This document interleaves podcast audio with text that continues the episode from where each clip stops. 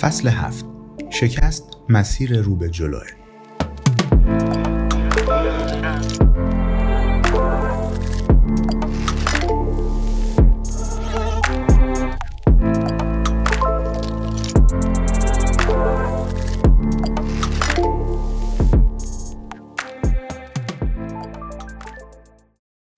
وقتی این رو بهتون میگم واقعا از ته دلم میاد. من خوش شانس بودم. سال 2007 فارغ تحصیل شدم.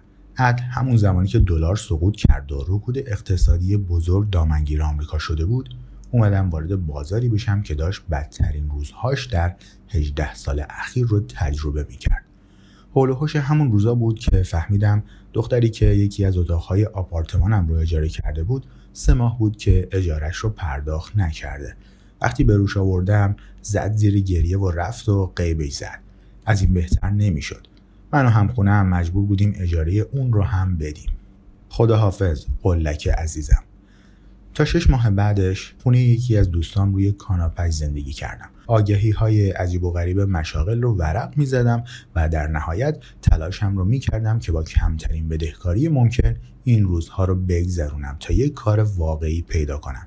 میگم خوششانس بودم چون وقتی وارد دنیای آدم بزرگا شدم یک شکست تمام ایار بودم. از ته ته شروع کردم و این بزرگترین ترس خیلی از آدم هاست در مسیر زندگی. وقتی که می‌خوان کسب و کار جدیدی رو شروع کنن یا مسیر شغلیشون رو تغییر بدن یا از یک شغل داغون استعفا بدن. و من همین که وارد شدم دم در این رو تجربه کردم. اوضاع فقط می‌تونست بهتر بشه. پس آره دیگه خوششانس بودم. وقتی روی یک خوشخواب رنگ پریده بویندو دراز کشیدی و داری سکه هات رو میشمری که بفهمی آیا این هفته هم می‌تونی از مکدونالد تغذیه کنی و همزمان 20 تا رزومه را فرستادی و جوابی دریافت نکردی اون موقع شروع کردن یک وبلاگ و کسب و کار اینترنتی احمقانه خیلی هم ایده ترسناکی به نظر نمی‌رسه. اگر هر پروژه‌ای که شروع می کردم شکست می خورد اگر هر پستی که می نوشتم خونده نمی‌شد تنها اتفاقی که می افتاد این بود که برمیگشتم همون جایی که شروع کرده بودم. پس با خودم گفتم چرا امتحانش نکنم؟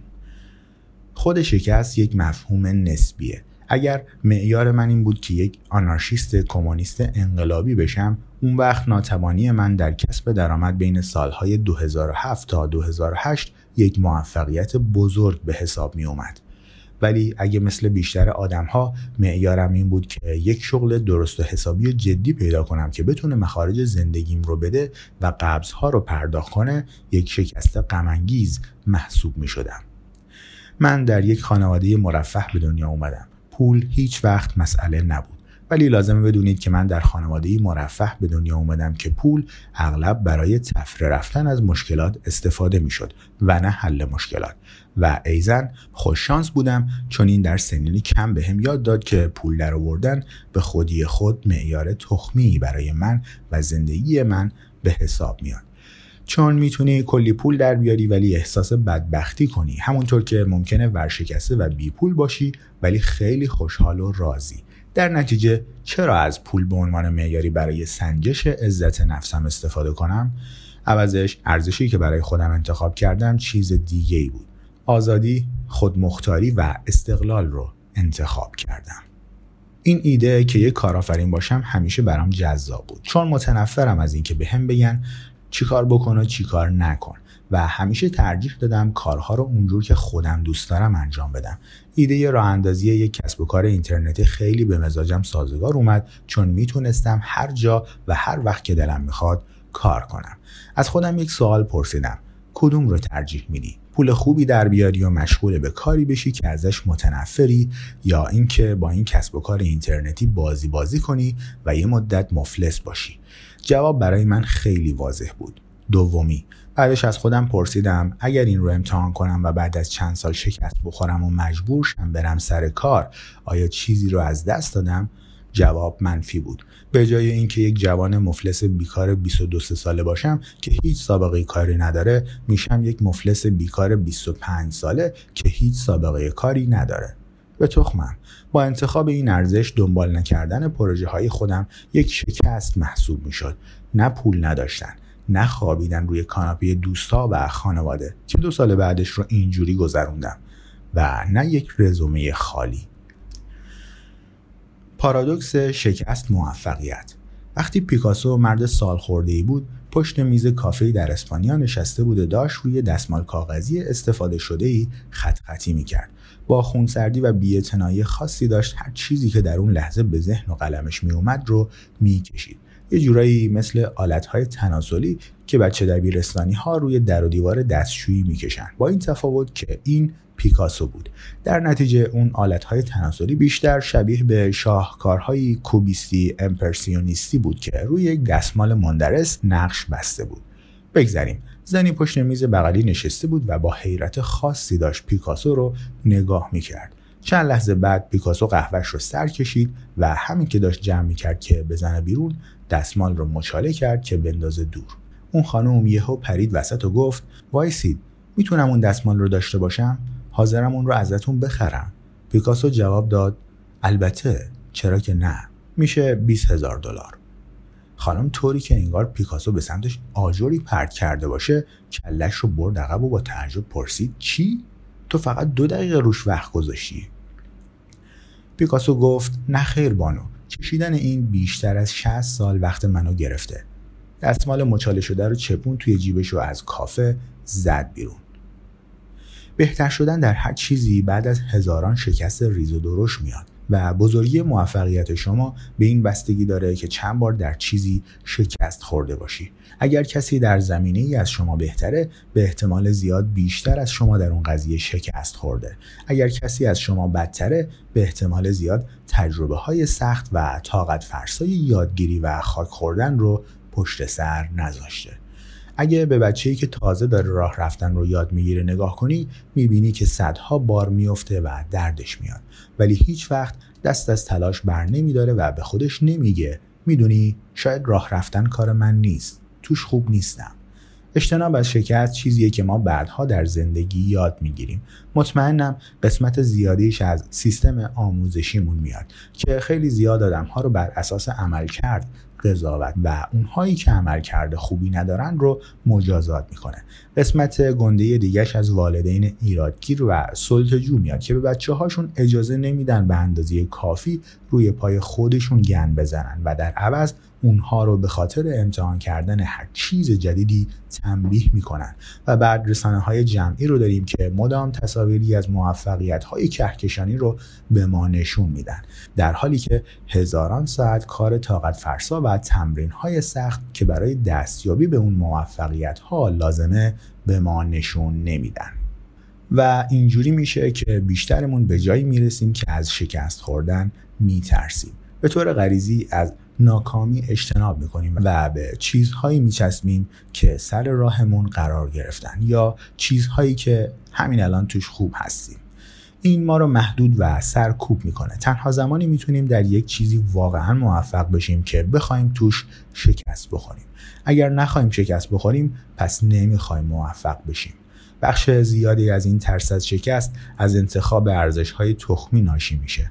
برای مثال اگر من خودم رو بر اساس این ارزش بسنجم که کاری کنم هر کسی که ملاقات می‌کنم از من خوشش بیاد اضطراب سراسر وجودم رو می‌گیره. چون شکست خوردن من صد درصد توسط کنش های دیگران تعریف میشه نه توسط کنش های خودم. کنترل اوضاع دست من نیست. در نتیجه عزت نفس من در گروه قضاوت های دیگرانه. در حالی که اگر این معیار رو برای خودم انتخاب کنم زندگی اجتماعیم رو بهتر کنم. اون وقت می‌تونم برای ارزشی که دارم یعنی روابط خوب با دیگران تلاش کنم. صرف نظر از اینکه بقیه چجوری به هم واکنش نشون میدن. اینجوری عزت نفس من به رفتارها و شادکامی خودم بستگی داره. ارزش های تخمی همونطور که در فصل چهار دیدیم با اهداف ملموس بیرونی میان که خارج از کنترل ما هستن. دنبال کردن این اهداف استراب زیادی برای ما به بار میارن و حتی اگه بتونیم به اون اهداف برسیم حس توهی و مرده به ما میدن. چون وقتی به این اهداف می‌رسیم مشکلات دیگه ای نخواهند بود که ما حل کنیم. ارزش های بهتر همونطور که دیدیم فرایند محور هستند چیزی مثل خودم رو صادقانه برای دیگران ابراز کنم که یک معیار برای ارزش صداقت هست. هیچ وقت کاملا تموم نمیشه. مشکلیه که مرتبا باید باهاش درگیر شد. هر مکالمه جدید هر رابطه جدید چالش ها و فرصت های جدیدی برای ابراز صادقانه خیشتن با خودش میاره. این ارزش یک فرایند همیشگیه که در مقابل کمال گردن کشی می‌کنه. اگر معیارت برای ارزش موفقیت بر اساس استانداردهای دنیای لاکچری این باشه که یک ماشین و خونه بزرگ بخری و 20 سال از زندگیت رو صرف رسیدن بهش بکنی وقتی بهش می‌رسی اون معیار چیز بیشتری نداره که بهت بده. حالا وقتشه به بحران میانسالی سلامی ارز کنی چون مشکلی که تمام عمرش رو تا اینجا کشون ازت گرفته شده. جای دیگه برای ادامه رشد و بهتر شدن نمی‌شناسی و رشد همون چیزیه که خوشبختی میاره.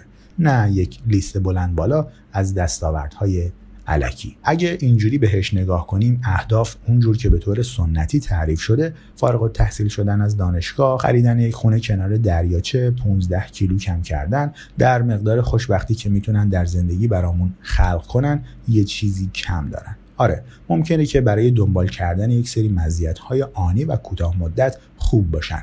ولی به عنوان راهنمای مسیر کلی زندگی ریدن.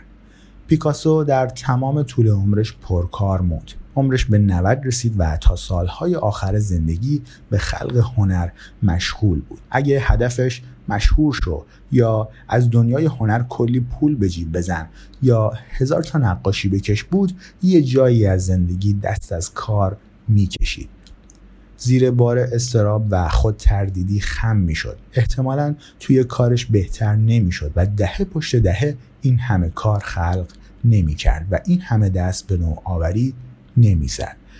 دلیل موفقیت پیکاسو دقیقا همون دلیلیه که یک پیرمرد با خوشحالی روی دستمال های کافه خط خطی می‌کنه.